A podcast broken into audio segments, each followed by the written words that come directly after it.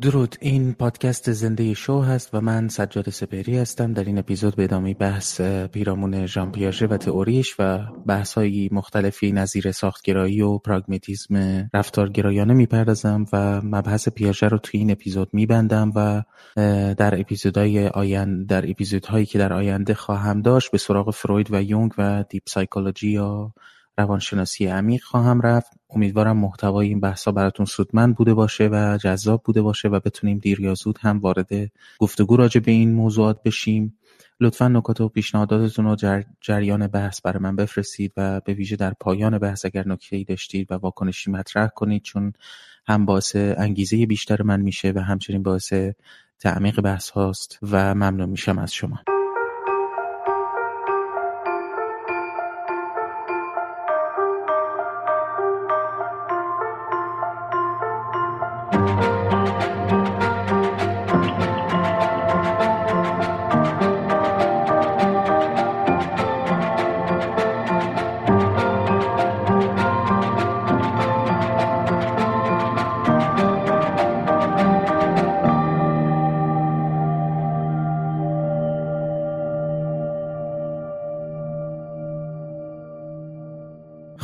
سلام دوباره می‌کنم به همه دوستان. ببخشید که یک مشکل فنی پیش اومده بود. این بحث ممکنه قدری طولانی بشه چون می‌خوام توضیح پیرامون پیاژه رو توی این اپیزود تمام کنم و بتونیم به موضوعات بعدی بپردازیم. در بحث قبلی تئوری پیاژه رو مطرح کردم و اینکه پیاژه تلاش داشت به چه پرسش هایی پاسخ بده اینکه پیاژه چطور کار می‌کرد. بحث ساختگرایی رو مطرح کردیم و همچنین بحث ساختار اجتماعی که باهاش از بد و تولد مواجهیم. مثالی زدم درباره گله گرگ ها و همچنین کیفیت بینش ما به جهان و اینکه ما تصویرمون از جهان کیفیتش بسیار پایین است. و بحث کردیم راجع به بازی و اینکه این جهان در واقع بازی در بازی است و ما میآموزیم که چطور در این جهان بازی کنیم و در جریان بازی قواعد بازی رو در میابیم و بعد متوجه میشیم که ما خودمون هم می‌تونیم بازی هایی خلق کنیم. بحث حافظه رویه ای یا پرسیجرال و حافظه بازنماینده یا ریپرزنتیشنال مموری رو مطرح کردیم و اینکه چرا ما نمی‌تونیم نوزادیمون رو به خاطر بیاریم. و چند بحث دیگه که دعوت می‌کنم از دوستایی که این بحث ها رو نشنیدند حتما اپیزود قبلی رو گوش کنن. در بحث ساختگرایی تعریف ساختگرایی اجتماعی رو کردیم و گفتیم که نگاه پیاژه مثل نگاه ساختگرایان اجتماعی نیست که تمام ادراک انسان رو منوط به رابطش با جهان خارج می‌دونن. قدری دیدگاه پیاژه متفاوت هست. در واقع ما دو نوع نگاه داریم به جهان. نگاهی که رفتارگرایان معتقدن از بیرون از ما میاد و دومین نگاه ما نگاهی است که ربط مستقیم داره به ساختار درونی ما که نهادینه است در سیستم عصبی ما و به ویژه از طریق دو چشم و آنچه که از دنیای objective بیرونی می‌بینیم در واقع رفلکس پیدا می‌کنن اونجا. پیاژه نمیگه که شما از دنیا یاد می‌گیرید همه چیز رو بلکه تئوری پیاژه در واقع ساختگرایی پیاژه چیزی میان این دو هست که یک داینامیکی بین آنچه از بیرون میآموزیم و آنچه از درون میآموزیم وجود داره. در واقع شما کودکی رو به عنوان یک نوزاد متولد میشید با ریفلکس هایی که مثل مکیدن و یک پلتفرم ساده بعد توانایی های فیزیکیتون رو کشف می‌کنید و یواش یواش با بدنتون ارتباط برقرار می‌کنید و به واسطه این بدن در واقع به بیرون از این بدن رابطتون رو ارتقا می‌دید و به تعامل با جهان می‌پردازید و در یک dynamic interactive ی با جهان پیرامونتون که در واقع بستر روابط انسانی هست و نه یک دنیای objective صرف شما در واقع رشد می‌کنید. مثل فرض کنید رفلکس, رفلکس هایی که از بدو تولد با کودک هست یکی از مثال های دیگه اون رفلکسی هست که ظاهرا جنبه تکاملی داره و بچه های میمون هم همینطوری هستند که اگر شما بچه رو در بدو تولد انگشتاتون رو بگیرید که با دستش تماس بدید این مشت می‌کنه دوتا انگشت شما رو و شما می‌تونید با همون دوتا انگشت بلندش کنید از زمین. پس شما یه بخش های اولیه از دانش رو در بدنتون built-in در واقع در اون ساخت حمل می‌کنید در بدو تولد. بعد در جهان به عمل و اکشن می‌پردازید و در جریان این اکشن در جهان این بخش های اولیه مثل یک قالب اولیه ای که فرض کنید این کندوهای زنبور عسل رو اگه ببینید این کندوهای مصنوعی که درست می‌کنند قالب اولیه شکل اون سایز در واقع اون لانه رو از پیش مشخص می‌کنن و بعد زنبور میاد حل اون لانه رو تکمیل می‌کنه. به نوعی ما قالب و فریمورک اولیه در واقع در ساختار عصبی ما وجود داره که بعد در تماس با جهان این شروع می‌کنه به تکامل پیدا کردن و پیچیده و پیچیده تر شدن. مثلا پیاژه میگه که شما فکر می‌کنید که بازنمایی شما از جهان ثابت هست اما اینطور نیست. مثلا مسئله خیانت رو در نظر بگیرید که فرض می‌کنیم دوست صمیمی شما یا پارتنر شما یا همسر شما به شما خیانت می‌کنه. در این وضعیت شما در واقع که جهانتون رو و تمام روابطتون رو در جهان به این ترتیب تعریف کرده بودید این جهان به تمامی ویران میشه. نه اینکه صرفا رابطه شما با همسرتون ویران بشه. شما فرض رو بر این می‌گیرید که خب اینها حقایقی بودن که من به اصطلاح به عنوان حقایق باهاشون زندگی می‌کردم. ولی وقتی خیانت نامنتظر رخ میده ناگهان اونچه که شما فکر می‌کردید واقعی هست به گونه ای تبدیل به فانتزی میشه. انگار که اینا هیچ کدوم واقعیت نداشتن. شما دیگه مطمئن نیستی که اون واقعیت هایی رو که واقعیت فرض می‌کردی لزوما واقعیت باشند. این خیلی زیاد رخ میده. و بعد و بعد این خلاصه نمیشه به اون رابطه اخصی که شما با همسرتون یا با پارتنرتون یا دوست صمیمی دوران بچگیتون داشتید. در واقع حول و این رابطه شبکه ای از ارتباطات شما با دنیای پیرامون شکل گرفته و ادراک شما از واقعیت جهان که همه این شبکه متزلزل میشه. به نوعی توی اپیزودهای قبلی توضیح دادم که ما همواره در جهان در حین عمل در جهان در درون یک فریمی عملمون رو انجام میدیم که این فریم عبارت است از عبور از نقطه آ به نقطه ب حالا این نقطه آ و ب داینامیزم بالایی دارن و ممکنه هر بار تغییر بکنن. ولی نفس این فریم نفس این چارچوب عمل عملی که ما درش قرار گرفتیم به شکل ساده همین هست. شما وقتی که از نقطه آ به نقطه ب میرید و به ب نمی‌رسید به نوعی بگیم همون خیانتی که رخ میده یا اون ابستکلی که وسط راه هست اون مانع بزرگی که برای تحصیل در واقع آنچه که هدف هدفتون بوده ظاهر میشه. نه تنها شما شکست می‌خورید یا اون ایده رسیدن به به هست که شکست خورده بلکه فریمی که شما در اون دارید به سمت بی حرکت می‌کنید هم از اعتبار ساقط میشه یا اعتبارش لطمه و آسیب می‌بینه. در نتیجه در شرایطی مثلا مثل دادگاه طلاق فرض می‌کنیم داستانهایی این وسط رد و بدل میشن دلایلی رد و بدل میشن در درباره علت طلاق. بعد شما فکر می‌کنید که واقعا چی بود که ما به اینجا رسیدیم در این رابطه؟ پدر یا مادر من بودند که عامل اصلی بودند تربیت من بود که عامل اصلی بود این همسر بود که خیانت کرد یا این من بودم که اصلا در انتخاب آن همسر اشتباه کردم؟ آیا من بودم که به خودم خیانت کردم یا کس دیگری به من خیانت کرده؟ آیا من آموزش لازم رو ندیدم؟ آیا احساس عشق اولیه‌ای که داشتیم اشتباه بود یا آنچه که در پروسه رخ داد اشتباهات مکرری بود که ما رو به این نقطه رسون در مجموع وقتی همه این عوامل رو کنار هم می‌ذارید می‌بینید که کلا اون پلتفرمی که شما درش زندگی می‌کردید ظاهرا اعتبارش داره متزلزل میشه و در زیر پای شما به لرزه در میاد. به این ترتیب هست که ما در اصطلاح آمیانه میگیم. مثلا دنیا روی سرم خراب شد.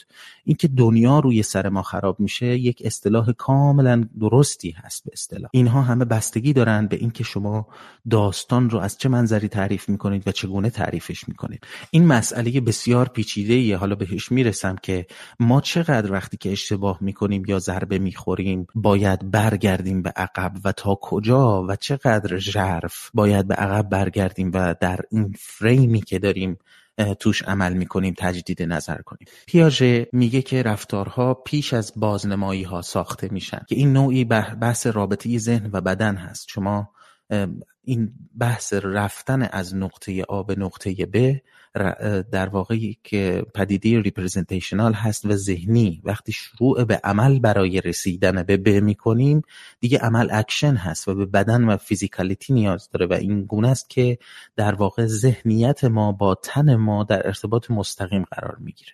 از منظر داروینی منظور از منظر فرگشتی یا تکاملی تغییرات محیطی برای ما قابل پیش بینی نیستند. یعنی ما نمی‌دونیم که در مقابل چه احتمالات قطعی وجود دارند به این ترتیب انسان و موجود زنده در مجموع تولید مثل می‌کنه با دو استراتژی. شما در طبیعت دو نوع استراتژی تولید مثل می‌بینید. یک استراتژی تولید مثل این هست که تولید مثل رو با توجه به شرایط نامتعین آینده از تعداد میچینه و کمیت بالای تولید مثل در واقع وجود داره که در این کمیت بالا شانس زنده ماندن تعداد کمی فراهم میشه. شما مثلا دو تا پدیده رو دو تا موجود رو ما با هم مقایسه بکنیم. یکی خرس و یکی مثلا پشه یا مگس.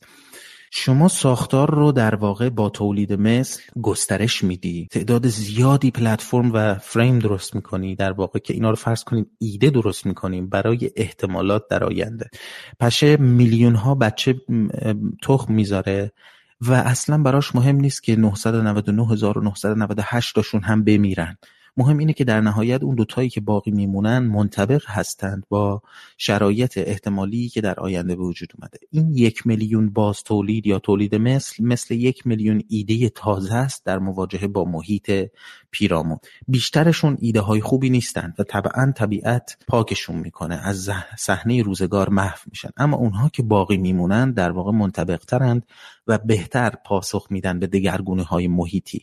پیاژه میگه که ما با در واقع ساختار شناختیمون cognitive ability مون همین کار می‌کنیم. شما ببینید وقتی به آینده فکر می‌کنید چه اتفاقی میفته ما وقتی در به آینده فکر می‌کنیم چندین سناریوی احتمالی تغییرات به سمت آینده رو پیش بینی می‌کنیم. بعد به همون تعداد به نوعی یک آواتاری یک تصوری از خودمون در این شرایط ایجاد می‌کنیم و میفرستیمشون توی این شرایط زندگی کنن و بعد این رو متصور میشیم تا اونجا که برامون ممکن هست. بعد مشاهده می‌کنی که آقا این آواتارهایی تو در آینده احتمالی چگونه عمل می‌کنن؟ اگه یکی از این آواتارها در یکی از این سناریوهای فرضی آینده شکست بخوره شما اون فرضیه آینده رو کنار می‌ذاری. و این توانایی و عملکرد درخشانی است در نحوه تفکر. و این تنها مختص ماست. ما آینده های احتمالی رو خلق می‌کنیم و نابود می‌کنیم. در واقع ما خودمون رو می‌ذاریم در بستری از آینده احتمالی و می‌کشیم مثلا. وقتی که ما راجع به, به یک ایده بحث می‌کنیم در واقع ما راجع به دو آینده احتمالی فرض کنید من و تو داریم با هم بحث می‌کنیم راجع به ایده ای در آینده که دو تا احتمال درش وجود داره. پس من یک بازآفرینی دارم از آینده محتمل ورژن خودم و شما هم ایده ای داری و دنیایی رو بازآفرینی می‌کنی متناسب با ایده خودت. این دوتا به جون هم میفتن وقتی ما بحث می‌کنیم و در نهایت یکی از این ایده ها شانس پیروزیش بالاتره و پیروز میشه و در نهایت اون رو به عنوان ایده درستتر یا ایده منطقی تر یا پراتیکتر میپذیریم. بعضی وقتها بحث ها می‌تونن خشن هم بشن حتی. ولی به هر حال این توانایی و این حسن تفکر انسان هست که به هر حال بهتر از این هست که ما بدون فکر وارد یک ایده احمقانه رو به آینده بشیم و اشتباه کنیم. ما جلوی این رو با تفکرات تفکر خودمون می‌گیریم و مکانیزمی که پی می‌گیریم برای این آینده محتمل این است که توضیح دادم. به این ترتیب بیولوژی که پیاژه ازش سخن میگه یه نوع بیولوژیزم دترمینیست نیست. یعنی اینکه علیرغم اینکه ساختگرا هست نمیگه که این بیولوژی شما شکل مشخصی از درک جهان رو تعیین می‌کنه. مسئله پیاژه این هست که در واقع بازی, بازی وجود داره. پارامترهایی ایجاد می‌کنه این ساختار پیشینی زمینی عصبی شما که شما با اون پارامترها در مجموعه وسیع از بازی ها می‌تونی بازی کنی. مثلا بازی رو در اپیزود قبلی بیشتر توضیح دادم. مثال شطرنج رو بزنیم. شما در شطرنج حرکات و قوانین مشخصی داری و یک بستر حرکت مشخص داری که با خونه های شطرنج مشخص شدن. و رولی که هر کدوم از این های شطرنج ایفا می‌کنن هم مشخص و محدود هست. ولی این به این معنی نیست که شما فقط یه جور می‌تونی شطرنج بازی کنی. شما با انبوهی شیوه بازی و استراتژی بازی مواجه هستی. به این ترتیب برای اینکه بخوام خوب توضیح بدم با همین مثال شطرنج میشه خوب فهمید که نقطه پیاژه از بابت ساختگرایی کجاست. پیاژه میگه که علیرغم اینکه ادراک ما از دنیای بیرون هست. یعنی ما یک در, در بستر یک رابطه اجتماعی داریم. ادراک می‌کنیم جهان رو. در عین حال ساختار پیشینی یا فرض زمینی داریم که این ساختار عصبی یا همون رفلکس هایی که گفتم در کودکی باش دچاریم یا مثال کندوی زنبور اصل این ساخت های پیشینی هستند که شکل ادراک ما از جهان رو دترماین می‌کنن تعیین می‌کنن. در نتیجه این به این معنی نیست که فقط یک راه برای زندگی و یک راه برای درک وجود داره. به این معنی است که علا رغم این که این بستر محدود هست و علا رغم این که این نقش ها به نوعی نهادینه هستند در ما اما تعداد تقریبا نامحدودی از شیوه ها و استراتژی های بازی وجود داره. در نتیجه ما به این الیمنت های ثابت می‌تونیم مجموعه وسیع از بازی ها رو طراحی کنیم. پس ما که به این دنیا میایم یک مجموعه از بدیهیات در خود داریم و از طریق اونها با جهان به تعامل می‌پردازیم و از دل این تعامل ها انبوهی سناریوی بازی در میاد. اما همه این بازی ها که کم هم نیستند در درون چارچوب و ساختار داینامیک شما و جهان رخ میده و نه خارج از اون. اینطور نیست که کودک ساختار ذهنی نداشته باشه. کودک ساختار ضمنی عصبی داره که مشخص و determine هست تقلید می‌کنه و شما مثلا تقریبا از اوان تولد اگر که به کودکی نگاه کنید به نوزادی و زبونتون رو در بیارید بلافاصله زبونش رو در میاره برای شما. و این خیلی موضوع جالبی هست. ماشین ها هم به همین ترتیب دارن پیشرفت می‌کنن. شما به مثلا به مقوله هوش مصنوعی توجه کنید. artificial intelligence داره به سرعت رشد می‌کنه. پژوهش ها نشون میدن که مواردی هستند در اینترنت که شاید شما هم باش مواجه شده باشید. اگه ستاپ گوگلتون کامل باشه که مواردی بوده که تبلیغ پست ها یا محصولات مربوط به بارداری و فرزندداری پیش از اینکه طرف اصلا خودش باخبر باشه از اینکه باردار شده توی گوگل بهش نمایش داده میشه. و حتی قبل از اینکه اصلا خودش مطلع باشه یا اگر خودش تنها مطلع باشه و هنوز به خانوادهش اطلاع نداده ولی اون advertising ها میان که مربوطن به بارداری.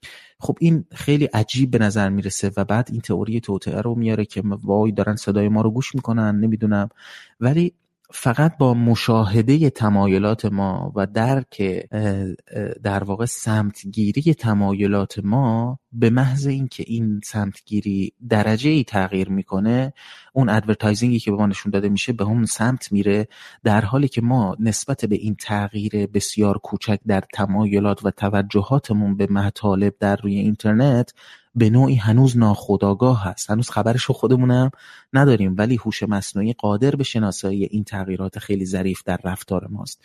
و در نتیجه اتفاق میفته بارها و بارها اتفاق افتاده که تبلیغ بارداری محصولات مربوط به بارداری یا فرزندداری زودتر از زمانی به دید مخاطب می‌رسه از اون که خودش هنوز خبر داشته باشه یا دکتر بهش جوابی داده باشه یا هنوز به خانواده خودش خبر داده باشه. ربات هایی که الان هستند که هنوز یعنی ربات هایی هستند الان طراحی شدن و در مرحله اجرا هستند که شما با حرکت دادن مثلا دستشون pattern ها رو بهشون آموزش می‌دید و اینا دیگه یاد می‌گیرن programize میشن و خودشون انجام میدن. شما همین متد تقلید رو که در واقع شما به ماشین می آموزید که چگونه باهوشتر بشه به واسطه تقلید تصورش برای ما حتی ممکن نیست که چقدر زمان داریم تا نقطه ای که این ماشین ها و این ربات هایی که به شکل wireless به همدیگه ارتباط دارن و از یک پلتفرم واحدی ساخته شدن به چنان هوشی برسند که از کنترل ما هم خارج باشه. مسئله اصلی این است که چرا ما می‌خوایم رشد بکنیم؟ انگیزه رشد از کجا میاد؟ رشد منظور دیولپمنت هست. پیاژه اسم این انگیزه رو گذاشته دیسیکویلیبریا که میشه عدم تعادل. ما می‌خواهیم رشد کنیم چون تعادل نداریم و چون اشتباه مرتکب میشیم و می‌خوایم یاد بگیریم. چون اشتباه می‌کنیم و وقتی اشتباه می‌کنیم رنج می‌بریم. اگه شما یه بچه دو ساله باشی و اون که دنبالشی محقق نشه یا دستت نیاد در اشک غرقه میشی. چرا؟ چون نمی‌دونی کجا هستی و چه کار داری می‌کنی. این فریم از هم پاشیده. چون به اون که می‌خواستی در اون فریم فریم آببی نرسیدی. برای همین عمدتا آموختن مصادف هست با رنج بردن یا درد. از منظر پیاژه اما جوردن پترسون که ضمن اینکه این موضوع رو توضیح میده تماما به این موضوع معتقد نیست. شما جردن اینطوری توضیح میده که شما کنجکاوید و وقتی کنجکاوی در واقع کنجکاوی شما حل میشه به پاسخ می‌رسه به نوعی لذت می‌برید. پیترسون معتقده که اگه شما نرخ آموزش آموختن رو به طور متعادلی حفظ کنید به طوری که آنچه می آموزید شما در واقع رو سرتون آوار نشه که تبدیل به درد بشه. در واقع اون درصد اون نرخ سرعت یادگیری شما باعث آزاد شدن دوپامین در بدنتون میشه و شما هیجان زده میشید و از این موضوع لذت می‌برید و این لذت ناشی از آموختن به نوعی شما رو دوباره پرسشگرتر و کنجکافتر می‌کنه که به جهلهای خودتون پاسخ می‌دید و یک گام به تعادل بیشتر در تعامل با جهان نزدیک میشید. تکنیکی بگیم روند انتباق ما این هست که وقتی ما رنج می‌بریم اگر بتونیم رنج رو به یک پروسه با معنایی ترجمه کنیم یا تبدیل کنیم این رنج برای ما تحمل کردنی تر میشه. اینطور هست که عملا ما با رنج کشیدن هم منطبق میشیم. شما دوست ندارید ثبات مطلق داشته باشید. هیچ کس دوست نداره ثبات مطلق داشته باشه. شما دوست ندارید همچنین که همیشه در حالت ناشناختگی و حیرت به سر ببرید. شما راهی در میانه نیاز دارید که بتونید این پروسه رنج و لذت آموزش رو در واقع به شکل بالانسی پیش ببرید.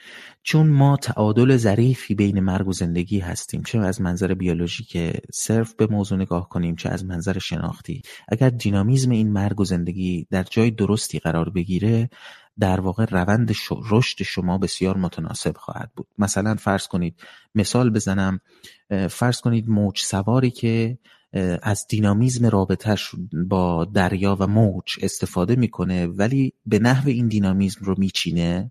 که موج روی سرش خراب نشه بلکه بتونه روی موج قرار بگیره و به محض اینکه روی موج قرار می‌گیره از حرکت موج علیه در واقع خود موج استفاده می‌کنه و همواره بالا میمونه. طبعا نقاطی هست در زندگی در این موجهایی که در زندگی ما باهاشون مواجه هستیم که نمی‌تونیم تعادل خودمون رو بین اشتباهاتمون و آموخته هامون طوری برقرار کنیم که بر روی موجها قرار بگیریم نه در زیر موجها. مسئله این هست که اغلب ما در زیر این موجها قرار می‌گیریم. شما باید بازی رو به نحوی انجام بدی که این مهارت رو در شما ایجاد کنه که در بازی های احتمالی دیگر هم امکان بازی همچنان برات فراهم بمونه. چون جنبه های مشابهی در همه بازی ها وجود داره. شما وقتی از این تشابهات بازی سر در میارید و این دینامیک رو پی می‌گیرید در بازی های دیگر هم زمینه های لازم رو دارید. مثل درست مثل اینکه شما اگر در یک رشته علمی تحصیل کرده باشید زمینه های متدولوژیک لازم رو برای اینکه به سرعت اون رشته دیگر هم که ممکن حتی هیچ ربطی به این رشته نداشته باشه فرا بگیرید. در نتیجه مثال دیگرش این هست. بازی های آتاری با بازی هایی که اخیرا بچه ها انجام میدن یک دنیا تفاوت داره. اما این باعث نمیشه که ما به هر حال نتونیم تشابهات اینها رو تشخیص بدیم. بالاخره ما می‌فهمیم که این هر دو بازی هستند چرا؟ چون نقاط مشترکی وجود داره بین این دو. ما تاریخمون منقضی شده. خب امکان امکان نداره برامون که این بازی ها رو با این بچه ها انجام بدیم با اون سرعت و با اون توجهی که اونها دارن.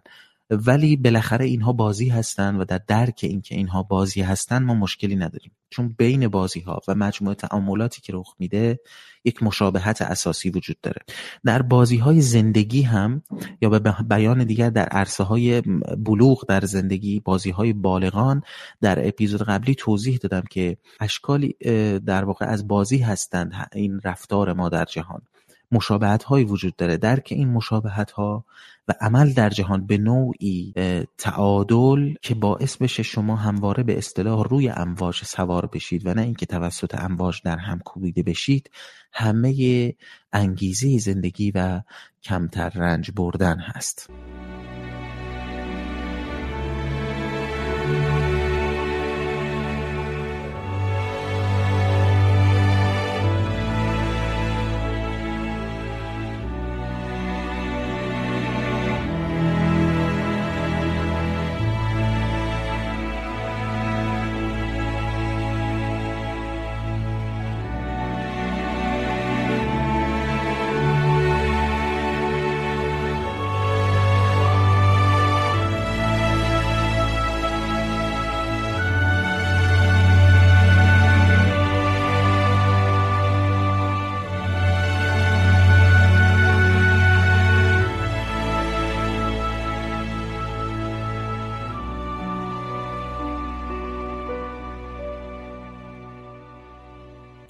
خب خوش آمد میگم به همه دوستانی که تازه پیوستند. متاسفم که نمی‌تونم اسماتون رو ببرم و بهتون تک به تک شخصا خوش آمد بگم و ممنونم از اینکه اینجا هستید و شنونده من هستید. پیاژه به نوعی پراگماتیسم هست.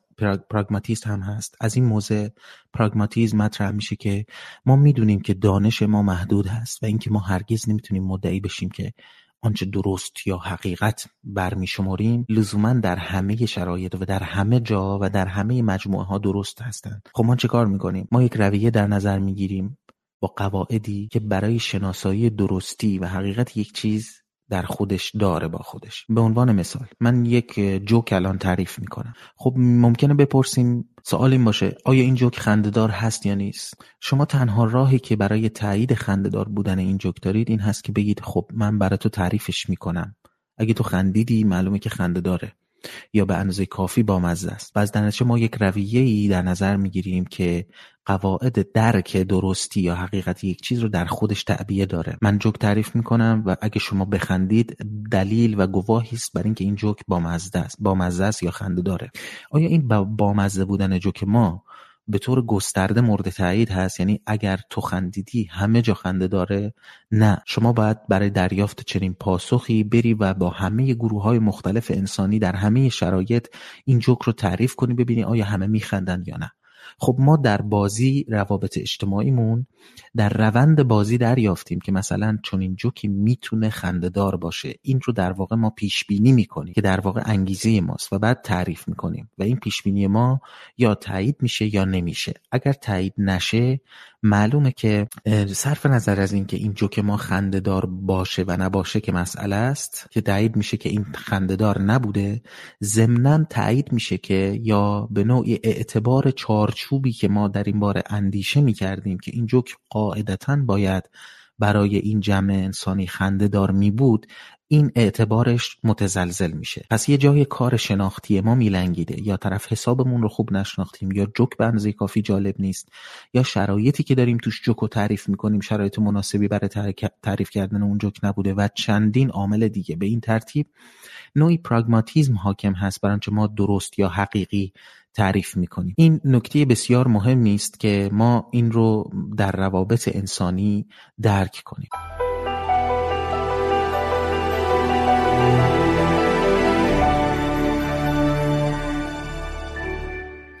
یک مثال دیگری برای اینکه تئوری پیاژه رو بهتر بفهمیم این کودکان دو ساله پریشان حال هستند. همیشه در حال پاسکاری هستند. این کودکان بین احساسات و شدت احساسات به شدت انگیزشی. اولین کاری که کودک دو ساله می‌کنه این هست که positive emotion بالایی داره به این ترتیب. این positive emotion که خیلی پریشان هست و به اصطلاح chaotic هست و شما به, به عنوان یک پدر و مادر در این مقطع همواره در حال سرکوب این هیجان پریشان کودکانه هستید که بشین اینجا نرو وایسا دست نزن تکون نخور اینو بخور اونو نگیر اونو نشکن به این نمی‌تونی دست بزنی به اون نزدیک نشو پشتک نزن بالا نرو نپر پات میشکنه می‌خوری زمین و شاید 90 درصد از زمان شما. صرف سرکوب این positive emotion ی میشه که قاعدتا هم باید regulate بشه به اصطلاح. و به نوعی تعادل برسه چون آسیب زننده خواهد بود. هم به خود کودک و هم به شما. چون این پالسیو هست. به لحاظ وضعیت بیوکیمیکال این وضعیت شادی کودکانی دو، کودک دو ساله شادی افزوده و غیر قابل کنترلی که مدام موتیویشناش هم عوض میشن در واقع خیلی شبیه هست به کسانی که دوز بالایی از متامفتامین مصرف کردن کوکائین مثلا. کوکائین شادی آفرین هست و این شادی که هم که ایجاد می‌کنه شادی است بسیار نزدیک به شادی ناب. های خیلی شاد در واقع شادی بیش از حد خوب نیست. در شادی مضاعف شما قدرت داوری رو از دست میدی. های خیلی شاد قدرت داوریشون رو از دست میدن. همون که ما در اصطلاح آمیانه بهشون میگیم علکی خوش. های علکی خوش در واقع در اصطلاح خیلی خیلی جالب و دقیقی است در روابط اجتماعی و اصطلاح بسیار خوبی است. چون این گونه های علکی خوش قدرت داوری پایینی دارند و در شرایطی خوشند و خوشحالند که هیچ دلیل موجه یا معتدلی برای این شادی شما پیدا نمی کنید که این مزر هست. خلاصه شادی مضاعف شما رو تبدیل می‌کنه به یک علکی خوش احمق. خلاصه کودک دو ساله نیاز داره که همه این شادمانی ها رو بکوبه و در یک چیزی به اصطلاح به وحدت برسونه در واقع. پیاژه کودکان رو پدیده های egocentric می‌دونست. egocentric یا همون خودخواه یا خودمحور یا خودمدار. کودکان رو کودکانی پدیده های خودخواه و خودمدار می‌بینه. و این رشد در واقع در به صورت درونی در اینها صورت می‌گیره. حول و حوش سه سالگی که بتونن این هیجانات پریشان کننده رو یونیفای کنن و به وحدت برسونن و یاد بگیرن که وحدت کنترل شده خودشون رو در یک وحدت کنترل شده دیگری جا بدن و بازی بسازن. در چنین مرحله ای هست که کودک به جای اینکه تنها دنبال هدف خودش باشه و خودمحور باشه قادر میشه که با یک کودک دیگری تعامل کنه و یک هدف مشترکی رو به وجود بیاره. Shared goal. یک هدف مشترک به وجود بیاره. این اون چیزی است که اتفاق میافته وقتی دو تا کودک سه ساله با هم بازی می‌کنن. و این دقیقا برای کسانی که پدر یا مادر هستن قابل فهم هست که بچه هایی که زیر دو سال هستن چندان قادر به ایجاد چون این بازی نیستن با هم. معمولا چیزها رو از هم میقاپن. معمولا اگه عروسکش رو یه بچه دیگه ای برداره ناراحت میشه و, و پدر و مادر تلاش می‌کنن که این رو بیاموزند به کودک دو ساله که interaction داشته باشه و communication داشته باشه با کودک دیگه و selfish نباشه خودخواه نباشه. که البته درخواست احمقانه ای هست ولی خب اتفاق میفته چون egocentric هستن و هنوز این positive emotion ی که به شدت هم بالاست مثل معتاد به متام متامفتامین به یک نوعی وحدت کنترل شده تبدیل نشده. یه صحنه خیلی جالب درباره نحوه عملکرد این positive emotion وقتی هست که شما بازی اصطلاحا به انگلیسی بهش میگم peekaboo ما بهش میگیم دالی بازی می‌کنیم. پشت دستای خودتون چهرهتون رو قایم می‌کنید بعد ناگهان دست رو برمیدارید میگین دالی شما می‌تونید سه ساعت این بازی رو با یه بچه بکنید و خسته هم نشه. چرا؟ چون هر بار که شما پشت دستهاتون پنهان میشید شما به معنی واقعی کلمه برای بچه پنهان شد و وقتی ظاهر میشید واقعیت تر و تازه در برابر کودک آشکار میشه. و هر بار هم که شما این کار تکرار می‌کنید واقعیت fresh و تازه است. و کودک غرق شعف و شادمانی میشه از این آشکار, آشکار شدن واقعیت. حافظه ای نداره کودک حافظه procedural یا داره و حافظه representational نداره که اینو اپیزودی تکراری فرض بکنه. به همین ترتیب همیشه این واقعیت تر و تازه است. متوجه میشید از نقطه ای در مرحله ای از رشد این کودک که شعفی که پیشتر داشت دیگه این بازی نداره برای کودک. چرا؟ چون کودک پیچیده تر شده و representational memory ش داره develop میشه و صرف پنهان شدن شما پشت دست هاتون معنی قبلی رو برای کودک نداره و هر بار که از پشت دست هاتون ظاهر میشید دیگه اون واقعیت واقعیت تر و تازه ای نیست. پیچیده تر شده و شما باید برید قایم باشک بازی کنید که بازی پیچیده تری است. شما پنهان بشید و اون بیاد بگرده و شما رو پیدا بکنه. پس پیچیده میشه این پلتفرم در بستر زمان و در روابط انسانی. نکته خیلی خیلی جالب حتی افراد بالغی که آسیب hippocampal دیده باشند و نتونن این حافظه کوتاه مدت یا short term memory رو با با حافظه بلند مدت یا انبان حافظه بلند مدت یعنی long term storage منتقل کنن همینطوری میشن. یکی از case ها یک پیانیست نوازنده پیانوی بسیار خوب بود که دچار آسیب عصبی جدی شده بود و amnesia داشت و فیلمهاش هست که نمی‌تونست به خاطر بیاره در واقع ولی هنوز می‌تونست پیانو بزنه. چون یادتون هست که در اپیزودهای قبلی توضیح دادم که نواختن پیانو در واقع یک حافظه procedural هست نه representational یا episodic وقتی می نشست پای پیانو قبلش یک حالتی مثل صرع بهش دست می‌داد بعد یهو ناگهان شروع می‌کرد به قطعه رو زدن. همیشه در هنگام اجرای قطعه در واقع انگار که قطعه کاملا براش تازگی داشت. و انگار یک دفترچه یادداشت داشت که توش یه جمله رو همواره تکرار کرده بود. که این جمله این بود که انگار اولین بار دارم اینو می‌بینم انگار اولین بار دارم اینو می‌بینم انگار اولین بار دارم اینو می‌بینم. تمام پدیده ها برای او تازگی داشتن و تر و تازه بودن. واقعیت خودش رو به تازه با به نابترین شکلش بهش نشون می‌داد. یک حسی داشت که همه چیز نو تازه است. یک حس بهشت گونه ای که واقعا رخدادهای خوب زندگیش همیشه براش تازگی داشتن و انگار که نخستین بار در عمرش که این اینها رخ میدن. مثلا همسرش وقتی وارد اتاق می‌شد هر بار که این همسرش وارد اتاق می‌شد انگار که اولین بار در عمر میبیندش و سرشار از خوشی و شادمانی و شور و اشتیاق می‌شد و حتی اگر یک دقیقه یا نیم دقیقه این همسرش می‌رفت بیرون و دوباره وارد می‌شد دوباره عین همون احساسات قبلی به این پیانیست دست می‌داد. عین همون بازی دالی که توضیح دادم که بچه دچار شعف و هیجان همیشه بالایی میشه. هر بار که شما دستتون رو میارید جلو صورتتون و باز می‌کنه.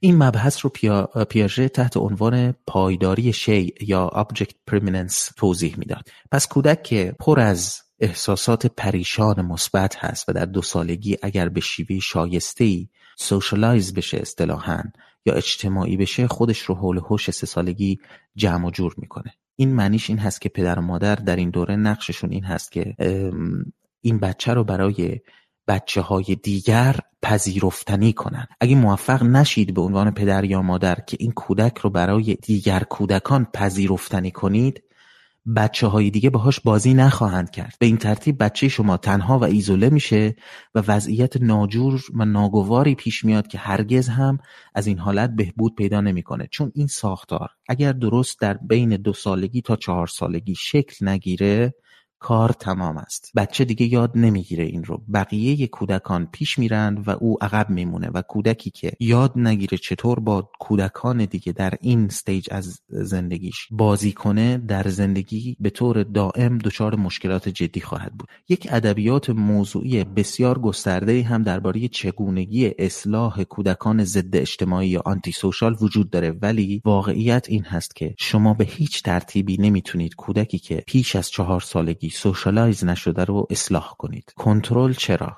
ولی اصلاح غیر ممکنه. شما می‌تونید جنبه antisocial رو زیر یک ساختارهای تقویت شده دیگری پنهان کنی که بعد توضیح میدم.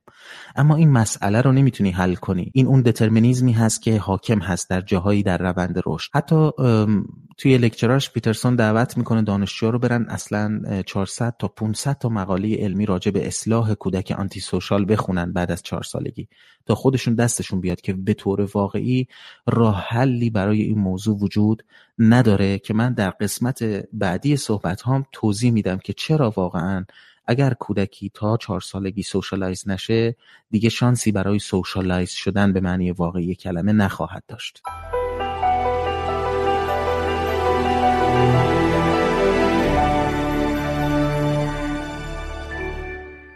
خب ما وقتی که از نقطه الف به نقطه ب میریم یک چارچوبی برای این حرکت های ما در جهان حاکم هست. اگر به نقطه ب نرسیم نه تنها گفتم نشون میده که شکست خوردیم بلکه چارچوبی هم که در اون چارچوب برای رسیدن به نقطه ب درش تلاش می‌کردیم اعتبارش مخدوش و متزلزل میشه.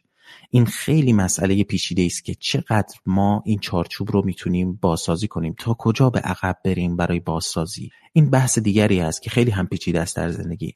اما مسئله من الان توضیح این هست که چه میشه وقتی که موفق میشیم. وقتی موفق میشیم چارچوبی که درش تلاش می‌کردیم تایید میشه. شما پاداش ذهنی و روانی می‌گیرید از موفقیت خودتون. و از این موفقیت و اگر در این چارچوب در شرایط مختلفی پاسخ مثبت بگیرید و تایید بشید شما مستمرا پاداش دریافت می‌کنید. و این به لحاظ و این در واقع یک دوپامینرژی کیک هست تولید میشه که یک ضربه دوپامین در مغز شما رخ میده.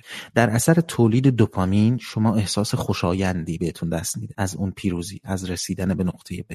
اما این دوپامین فقط مسئولیتش این نیست که به شما احساس رضایت بده بلکه قدرت اون مداری رو که در اون شرایط مشخص وجود داره ارتقا میده.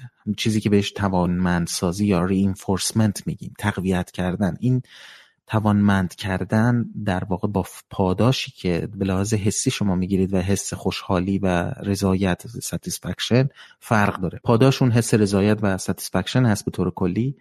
اما توانمندسازی یا reinforcement منظورمه. توانا توانایی شدن در واقع اینطور هست که دوپامین بافت های عصبی شما رو غرق می‌کنه. یعنی مثل یک دوش دوپامین هست بر بافت های عصبی شما. اون بافت های عصبی که درست قبل از اینکه شما موفق بشید درگیر بودن با اون روند و اینها رو قوی تر می‌کنه و رشد میده. بنابراین اگر های عصبی درگیر بشن با عملکردهای مختلفی که نتیجهشون مثبت هست این ضربه این یک ضربه بیوکیمیکال هست که دوپامینرژیک کیک هست که باعث تقویت این های عصبی میشه درست پیش از اون که اون نتیجه خوب حاصل بشه فعال شدن. یعنی اون اون های عصبی که فعال بودن برای رسوندن شما به هدف. اگر از طرف دیگه شکست بخورید شما مجازات میشید. تنبیه میشید به اصطلاح. درد و استراب به سراغ شما میان که این با این مدار بافت های عصبی رو خاموش می‌کنه. دقیقا مشخص نیست که این مدار عصبی چی میشه چه اتفاقی براش میفته ولی از بین نمیره. شما تنها راهی که دارید که اون آثار منفی بر بافتای عصبی که خاموش شدن رو در واقع که استراب و درد ایجاد می‌کنن متوقف کنید این هست که مدار تازه ای از ساختار در واقع دانش و شناختی بسازید که این مدار در واقع بسته و خاموش رو در خودش بگیره و خفه و سرکوب کنه. این دقیقا اتفاقی است که در وقتی که شما معتاد به مواد مخدر بشید رخ میده. کوکائین اون بافت عصبی که پیش از دریافت کوکائین فعال بوده رو غرق دوپامین می‌کنه. در نتیجه اون بافت عصبی اون انگیزه ها اون احساسات ما قبل مصرف کوکائین قوی و قویتر و بزرگتر میشن. در نتیجه شما عملا با مصرف کوکائین داری یک حیولای کوکائین خواه کوکائین خار در مغزتون ایجاد می‌کنید با استفاده از کوکائین. این حیولا منطق داره احساس داره و انگیزه داره و تنها چیزی که می‌خواد کوکائین هست. زنده است. وقتی شما این حیولا رو با استفاده مستمر از مواد مخدر در مغز خودتون می‌سازید دیگه از شرش نمی‌تونید خلاص بشید. تنها کاری که میشه کرد این هست که شما ساختار بزرگتری بسازید که بیاد این ساختار این حیولا رو در بر بگیره و خفه کنه. اما مشکل چیست؟ مشکل این هست که به محض اینکه تحت تاثیر فشار یا ناراحتی یا استرس قرار می‌گیرید این درگیر میشه با ساختار تازه و دوباره اون حیولا از دل این ساختار بیرون می... بیرون می‌زنه. حتما توی فیلم ها هم دیدید این گفتار درمانی هایی که مربوط به اعتیاد و الکلیزم هست و چون الکلیزم هم روند روندش خیلی شبیه به اعتیاد به مث یا کوکائین هست.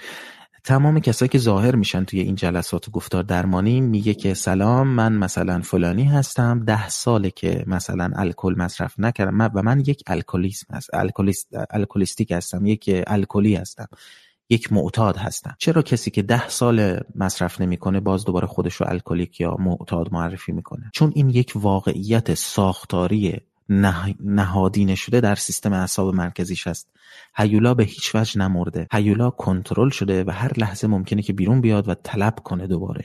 هرچه این ضربه های دوپامینرژیک شدیدتر هم باشن و سریعتر هم بشن مثلا اگه دقت کنید معتادها به مرور به سمت تزریق کردن میرن و الکلی ها به مرور به سمت shot زدن. یعنی الکل درصد بالایی که سرعت عملش در, در بدن شماست بالاتر این kick dopaminergic شدیدتر و سریعتر هست. هر چه سرعت دگرگونی از وضعیت نرمال به وضعیت dopaminergic که اون وضعیت شادی و فرح ناش high بودن هست هرچه این سریعتر باشه ضربه dopaminergic سنگینتر هست و به همین خاطر هست که برخی مثلا شراب می نوشن ولی برخی الکل 40 درصد رو به صورت shot می‌زنن چون ضربه dopaminergic ش سریعتر هست. خب این همون کودک antisocial هم هست. وقتی این ساختار عصبی شکل گرفت شما نمی‌تونی این کودک antisocial رو socialize کنی بعد از چهار سالگی. شما می‌تونی ساخت بزرگتری بسازی ساختار ارزشی بسازی که بیاد اون جنبه antisocial اون کودک رو در بر بگیره و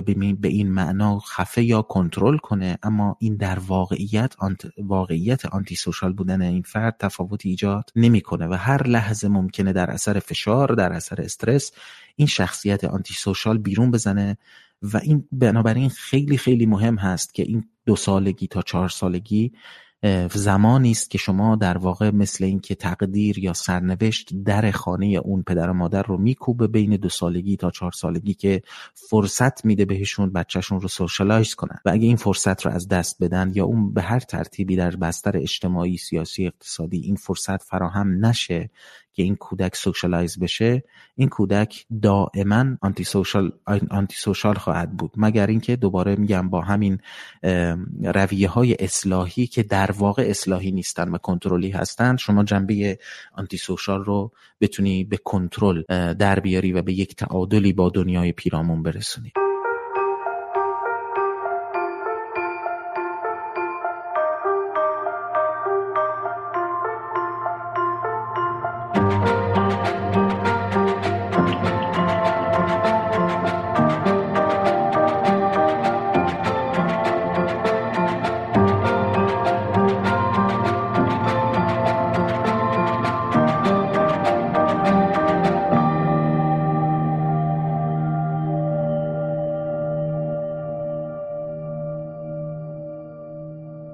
پرسش اینجاست که وقتی اشتباهی می‌کنی و به اون چه می‌خوای نمی‌رسی چقدر باید عمیق برگردی به عقب و تجدید نظر کنی؟ مثلا در کیس طلاق تا کجا عقب برگردیم؟ به چه چیزهایی شک کنیم؟ به خودمون به تربیتمون به کودکیمون به درکمون از عشق به آموخته هامون درباره روابط به اینکه ما چقدر آنتی سوشال هستیم یا بودیم به انتخاب همسر به تجربیات تلخ کودکی؟ به اشتباهاتی که در جریان رابطه رخ داده تا کجا به عقب بریم؟ چه چیزهایی رو تغییر بدیم؟ پیاژه یک ایده هایی مطرح می‌کنه کلی برای حل این مسئله به صورت بخشی از این مسئله که البته ایده ها کلی است و بخشی از مشکل رو حل می‌کنه ولی من این رو هم به عنوان راه حل به شما نمیگم بلکه به عنوان مثال هایی میگم با هدف درک نگاه پیاژه و درک تئوری رفتارگرایی همچنین. پیاژه میگه که در واقع خواهش می‌کنم به این تیکه صحبتم خیلی توجه کنید چون فوقالعاده مهم هست و امیدوارم بتونم خوب توضیحش بدم. لطفا اگر پیچیدگی هست درش بپرسید که بهتر توضیح بدم. پیاژه میگه که انتظاعهای عمل متعالی ما در واقع ساخته شدن از چیزهای عملی و ادراکات یا perceptions. پس این چیزها به نوع این یگانه شدن به وحدت رسیدن و اون انتظاعهای متعالی رو ساختن. انتظاع متعالی منظور چی هست؟ یعنی فرض می‌کنیم یکی از این انتظاعهای متعالی آدم خوبی بودن. مرسی آلبرت جان به خاطر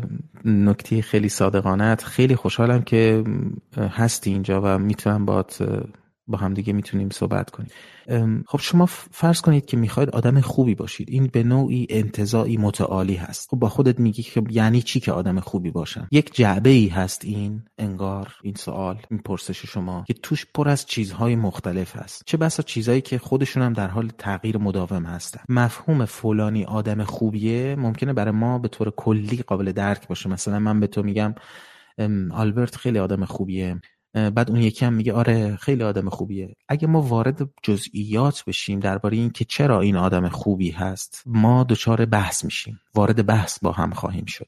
پس اگر وارد جزئیات این خوبی بشیم شروع می‌کنیم به بحث کردن. خب ما می‌تونیم به اصطلاح در واقع دیکامپوز کنیم یا تجزیه کنیم این انتظار آدم خوبی بودن رو.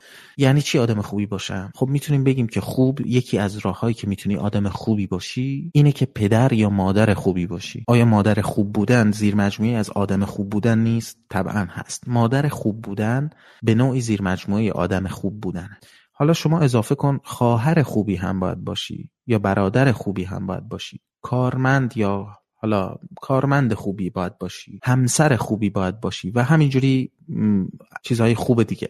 خب به این ترتیب شما اومدی یه انتظاع متعالی رو که آدم خوبی بودن هست دیکامپوز می‌کنی. بازش می‌کنی به جعبه های دیگری تقسیمش می‌کنی که نقش های اصلی است که ما در زندگی می‌تونیم داشته باشیم. مادر فرزند همسر چه می‌دونم کارگر. پس این مفهوم متعالی یا این انتظاع متعالی خورد میشه به چند انتظاع متعالی نسبتا متعالی دیگر که زیر مجموعش هستن. برای اینکه شما آدم خوبی باشی تنها کافی نیست که همسر خوبی باشی بلکه باید مادر خوبی هم باشی بلکه باید خواهر خوبی هم باشی بلکه باید فرزند خوبی هم باشی. و همه اینا با هم جمع میشن در واقع متحد میشن که اون انتظاع متعالی که آدم خوبی هست بسازن. خب حالا هر کدوم از اینها رو فرض می‌گیریم پدر یا مادر خوبی بودن اینو بیایم دیکامپوز کنیم تجزیه کنیم و باز کنیم. اگه بخوای پدر یا مادر خوبی باشی باید شغل خوبی داشته باشی وگرنه نمی‌تونی خانواده رو تامین کنی. گشنگی می‌کشی. دست کم باید به لحاظ اقتصادی به ترتیبی عمل کنی که به طور نسبی بتونی پدر یا مادر خوبی هم باشی. همچنین اگر بخوای پدر یا مادر خوبی باشی باید از خانواده نگهداری کنی به خانواده توجه کنی. می‌تونی اینو تجزیه کنی حتی به اینکه تو برای اینکه پدر و مادر خوبی باشی باید غذای کاملی به بچه‌هات بدی. بازی کردن با کودک پخت و پز خوب همه اینا میرن زیر مجموعه مادر خوبی بودن یا پدر خوبی بودن. خب وقتی هی تجزیه می‌کنین شما به micro action می‌رسید به اکشن می‌رسید به عمل کرد می‌رسید. اون آدم خوبیه یک مفهوم انتزاعی متعالی شده است. ولی وقتی که در واقع decompose ش می‌کنید بازش می‌کنید و اجزاش رو میچینید همینجوری میایید پایین تو جنبه های مختلف این هی به نزدیک میشه به اکشن. فرض می‌کنیم غذای کامل مثلا شما می‌خوای بروکلی درست کنی از یخچال درش میاری میذاریش یه جایی خوردش می‌کنی روی تخته و این عمل هست دیگه. دیگه انتزاع نیست. این انتزاع نیست. این در واقع کاری است که داری با بدنت انجام میدی. این همون ارتباط بین ذهن و,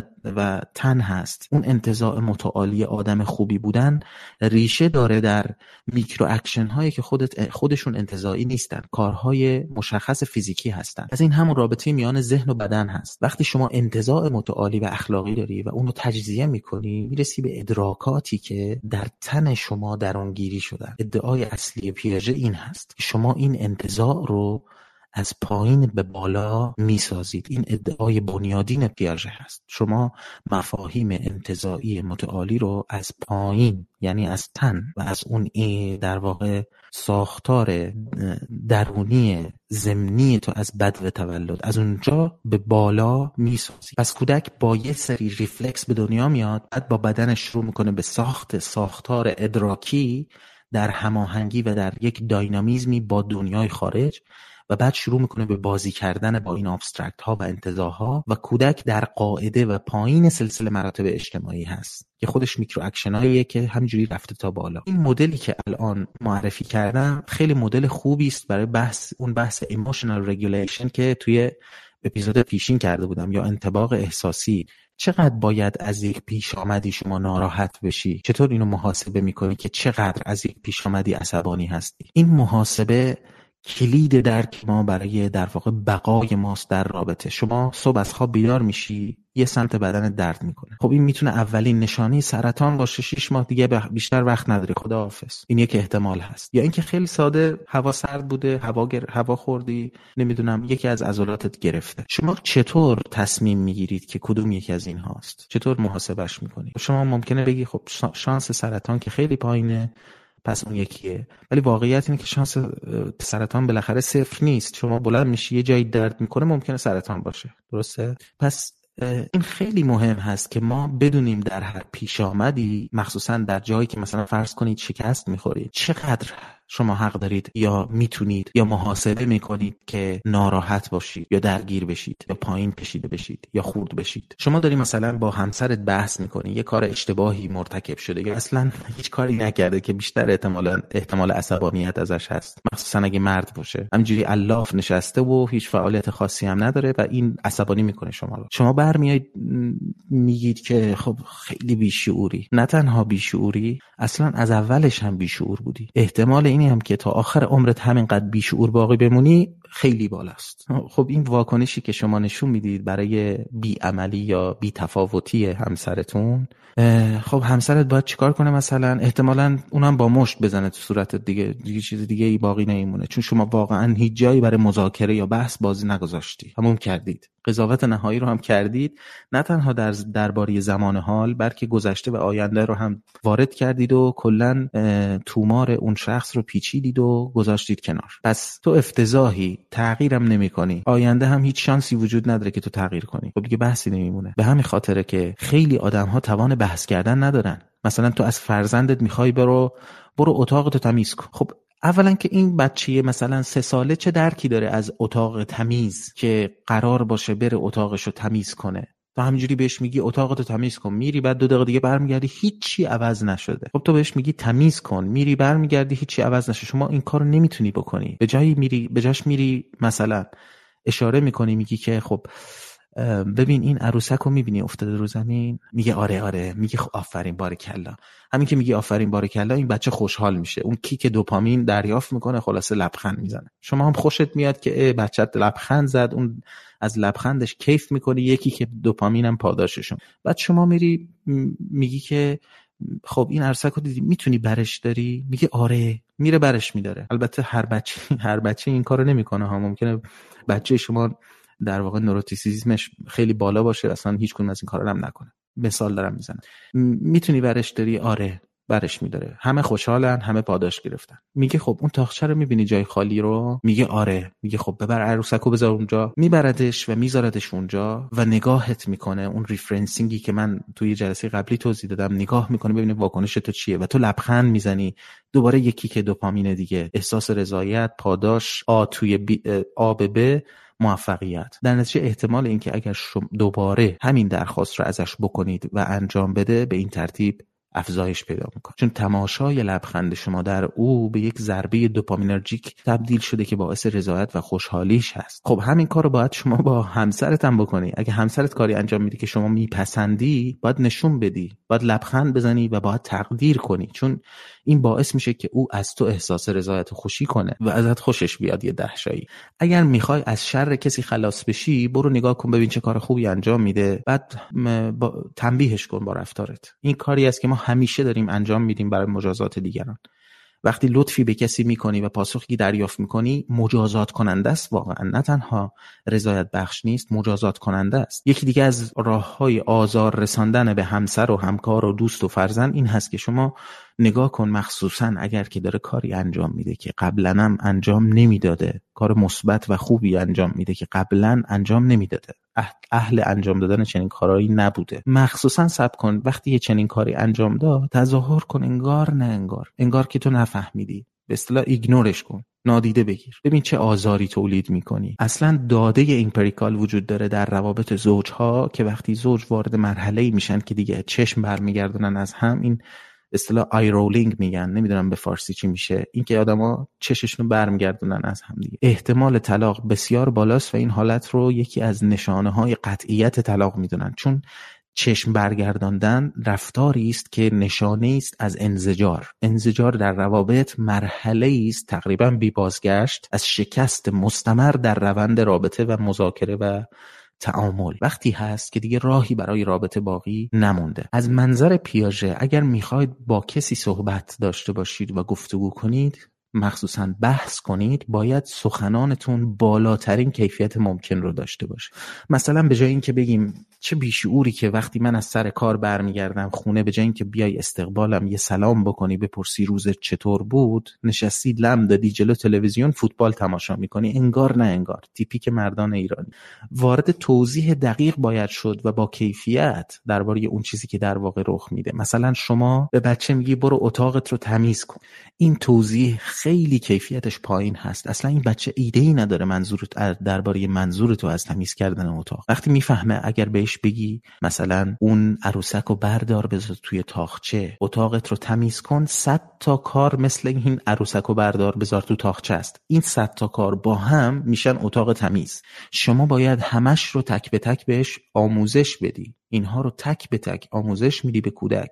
و کودک در ساختار ادراکیش متوجه نقاط مشترک همه این اکشن ها میشه و می‌تونه انتزاع کنه منظور تو رو از مرتب بودن و گذاشتن این در نتیجه متوجه میشه مرتب بودن یعنی گذاشتن صد تا چیز در جایش. به این میگن تصویر کیفیت بالا. پس شما هر وقت که به فرزندتون نگاه می‌کنید چک کنید. ببینید در کجای این مدل در واقع ساخت سلسله مراتب انتزاع هستند چون این سلسله مراتب وجود داره. از اون انتزاع متعالی که گفتم تا micro action ها شما باید ببینید این بچه در چه مرحله است خب شما دالی رو بازی می‌کنی با یه بچه یک ساله چون می‌تونه انجامش بده. نمیشینی باهاش شطرنج بازی کنی. در روابط هم همینطور هست. دو سال میگذره. هر چی دالی می‌کنی انگار نه انگار. چرا؟ چون پیچیده شده و باید قایم باشک بازی کنیم با هم.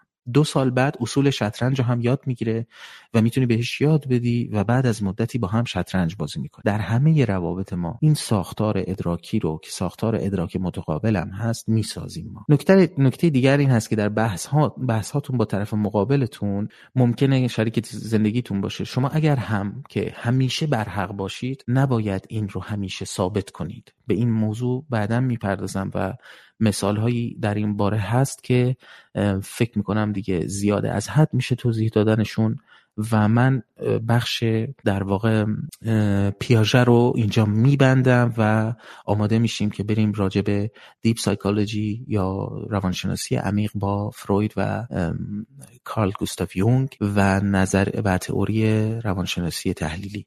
من امیدوارم که این توضیحاتم براتون سودمند بوده باشه ازش استفاده ببرید و قدری کمک کنه به شما برای شدن شما چون همشون به من خیلی کمک کردن برای شدن من. برای صدامین بار اینو میگم. شب و روزتون خوش و تا اپیزود لایو شو دیگر بدرود.